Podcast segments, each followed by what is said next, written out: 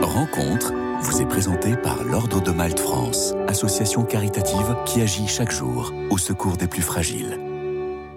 Bonjour à tous. Aujourd'hui, j'ai la joie d'accueillir Isabelle de Manja. Bonjour. Bonjour Marie-Leila. Vous êtes journaliste à l'hebdomadaire Paris Notre-Dame, le journal de l'Église catholique de Paris. Merci d'être avec nous pour nous parler du dossier spécial qui paraît aujourd'hui sur la peur.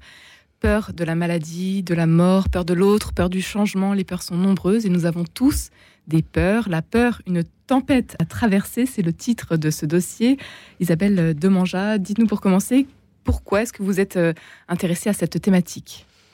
C'est un, thème euh, qui mûrit euh, dans la rédaction depuis, depuis quelques temps, notamment après le Covid, où vraiment on a observé une angoisse qui grandissait, notamment dans la jeunesse, et aussi dans différentes strates de population. Et là, la rentrée, on en, voyant cette psychose autour des punaises de lit, on s'est dit, il y a vraiment quelque chose en fait à creuser, essayer de comprendre pourquoi euh, la peur semble diriger un grand nombre de nos actions et euh, aussi de nos comportements, nos relations. Euh, qu'est-ce qui se joue derrière dans notre société et en quoi ça peut être un obstacle aussi à notre vie spirituelle alors qu'en fait, dans l'Évangile, Jésus ne cesse de nous appeler à ne pas avoir peur. Un message aussi qui est repris régulièrement par les papes notamment Jean-Paul II et là récemment François, qui a adressé cette phrase N'ayez pas peur aux jeunes lors des JMJ Lisbonne. Alors qu'est-ce que la peur précisément? Alors la peur, euh, je la définirais euh, selon les mots de Martin Stephens, qui est un, philosophe euh, qu'on a interviewé du coup dans le cadre de ce dossier avec le père François Poté, qui est curé de Saint-Philippe du Roule, pour défricher un peu le sujet lors d'une interview croisée. Donc la peur, selon lui, c'est l'idée d'un danger, l'idée d'une menace. C'est intéressant parce que c'est pas la menace en tant que telle, c'est l'idée de cette menace. Donc en fait, c'est forcément euh, une émotion qui intervient euh, dans l'imaginaire, quoi, qui n'est pas ancrée dans le réel. Alors c'est une émotion, donc euh, comme toute émotion, elle est neutre. ce qui n'est pas neutre, c'est la façon dont on l'accueille et dont on la traverse. Parce que là, du coup, ce qu'on observait, c'est le fait que la peur prend le contrôle. Donc, elle n'est pas traversée, elle est juste, elle a le contrôle elle peut être bonne si elle nous prévient d'un danger quand même. Tout à fait. C'est l'avantage et c'est l'idée en fait de la peur, c'est de, de, nous prévenir euh, d'un danger et pour nous permettre d'agir. Par exemple, euh, un cyclone est annoncé, euh, les mesures sont mises en place pour pouvoir du coup limiter les dégâts. En revanche, elle devient problématique quand elle, elle paralyse en fait toute forme d'action et qu'elle prend le contrôle. Isabelle Demanja, vous avez euh, fait une interview croisée, vous le disiez, donc avec euh, le père Poté et Martin Stephens, euh, le philosophe, auteur de l'ouvrage Dieu après la peur, paru récemment aux éditions Salvator. Qu'est-ce que vous retenez, qu'est-ce que vous retenez de vos échanges avec ces deux intervenants c'est très intéressant d'avoir les deux, deux regards, parce que du coup, bah, Martin Stéphane, c'est vraiment le regard philosophe, et le père Poté, donc le regard de prêtre, mais aussi le regard très humain, parce que lui est confronté en fait au cancer depuis quelques années, et il a été confronté aussi à la mort, et euh, derrière toute peur, finalement, il se cache la peur de la mort. Donc c'était un, discours très intéressant parce que complet. Euh, ce que je retiens, c'est déjà euh, que notre société occidentale est un peu une société sous le mode du souci. En fait, notre mode de compréhension du réel est le souci. Dès qu'un événement arrive, il va y avoir ce souci qui va intervenir. Pourquoi? Il y a plein de causes euh, à cela. Euh, Martin Stephens en donne quelques-unes. Et je trouve que l'une est très intéressante, c'est qu'il il relève le fait que notre société est euh, omniscience, omnisciente, pardon, mais pas omnipotente, ce qui crée en fait une distorsion, un déséquilibre. On sait tout, mais on ne peut rien. Donc, euh, ça crée peut-être une angoisse ou quelque chose de compliqué à gérer. Euh, notamment euh, avec l'information en continu hein, qu'on peut avoir, ce qui est une bonne chose, mais qui nous permet d'avoir vraiment une connaissance globale de ce qui se passe dans le monde, mais sans nous donner les pistes d'action. alors même que notre société est ultra gâtée et privilégiée, et que les dangers sont quand même moins nombreux que dans d'autres sociétés qui sont plus fragiles et précaires, on a cette peur qui dirige euh, nos actions. C'est un peu un paradoxe en fait. Euh, et, voilà, je trouve que c'était intéressant en fait qu'ils observent tous les deux euh, ce paradoxe-là. et voilà, et puis le fait aussi que bah, la peur, c'est aussi un manque de confiance et du coup, peut-être un manque de, foi également. Se dire que bah, si j'ai peur pour ma vie, c'est aussi que je veux la contrôler aussi et que je ne laisse pas peut-être Enfin, je ne me laisse pas peut-être recevoir la, vie que Dieu me donne chaque jour. Je veux la contrôler, je veux la sécuriser. Euh. Vous le rappeliez, Isabelle de Manja, ne pas avoir peur et, et rappeler plusieurs fois dans la Bible, je crois même 365 fois, c'est c'est bon, c'est beaucoup. Euh, du coup, est-ce que euh, voilà, c'est ce que vous disiez, euh, c'est corrélé finalement avec cette absence de spiritualité aujourd'hui? Tout à fait. C'est votre constat Complètement. Et en fait, bah, Martin Stephens le dit, dit que l'invisible revient de, de, façon menaçante. On a un peu chassé l'invisible spirituel, mais l'invisible revient parce que l'invisible est. Et donc, le fait de vouloir le chasser, bah, il revient de plus en plus important. Enfin, en tout cas de plus en plus fort, quoi. Et donc il revient sous la forme d'un virus, euh, de, de punaises de lit, euh, d'un complot. Et euh, voilà, le fait que l'invisible revient, donc le spirituel qu'on a chassé, revient. Et les jeunes sont particulièrement touchés par cette peur aujourd'hui. Oui, c'est beaucoup de sondages le disent. Et il y a une des peurs en fait qui peuvent traverser cette génération, c'est bah, la peur du climat, la peur de l'avenir climatique.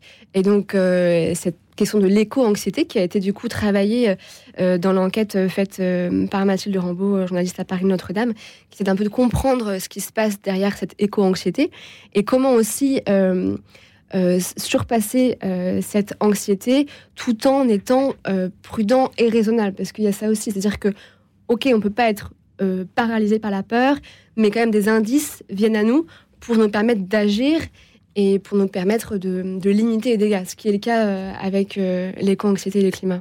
S'engager une réponse à l'éco-anxiété, euh, c'est à retrouver dans votre dossier spécial sur la peur, qui paraît donc dans Paris Notre-Dame aujourd'hui, Isabelle Demanja.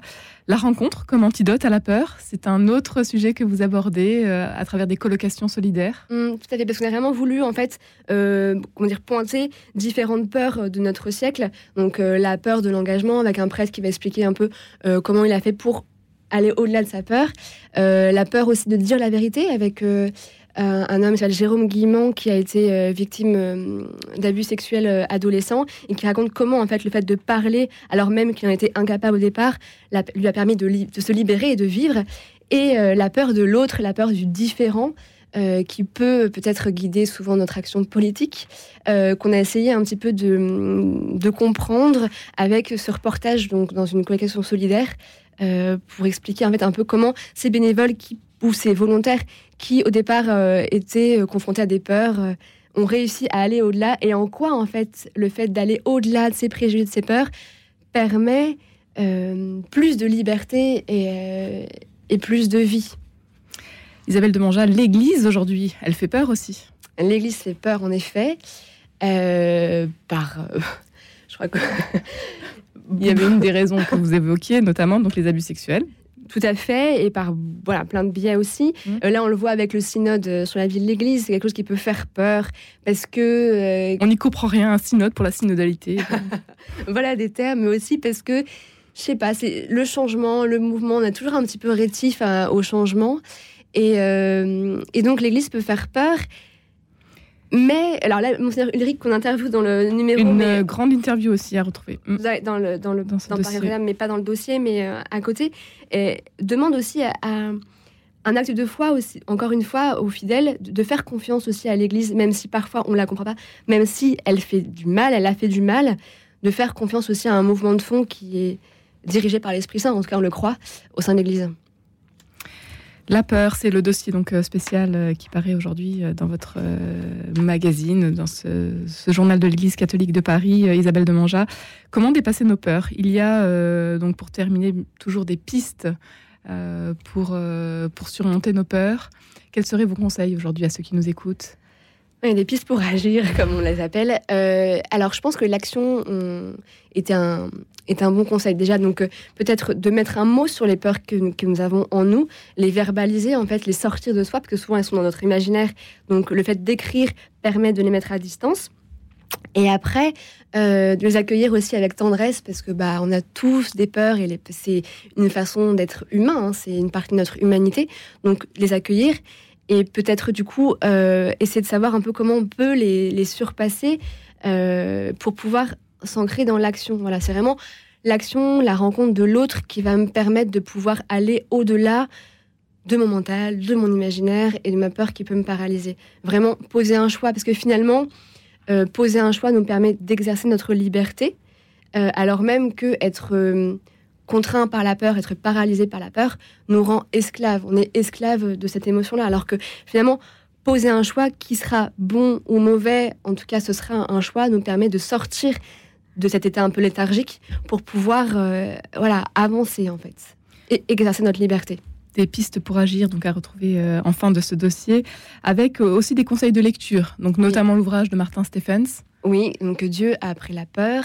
Euh, Cet ouvrage, vous, il vous a, il vous a parlé, il vous a inspiré? Oui, bah, il a vraiment nourri aussi un peu le dossier. Après, Martin Stephens, il explore vraiment la question de la crainte de Dieu, qui est aussi notre peur. Et donc, lui, il exprime que cette crainte de Dieu, c'est la seule peur qui met en relation.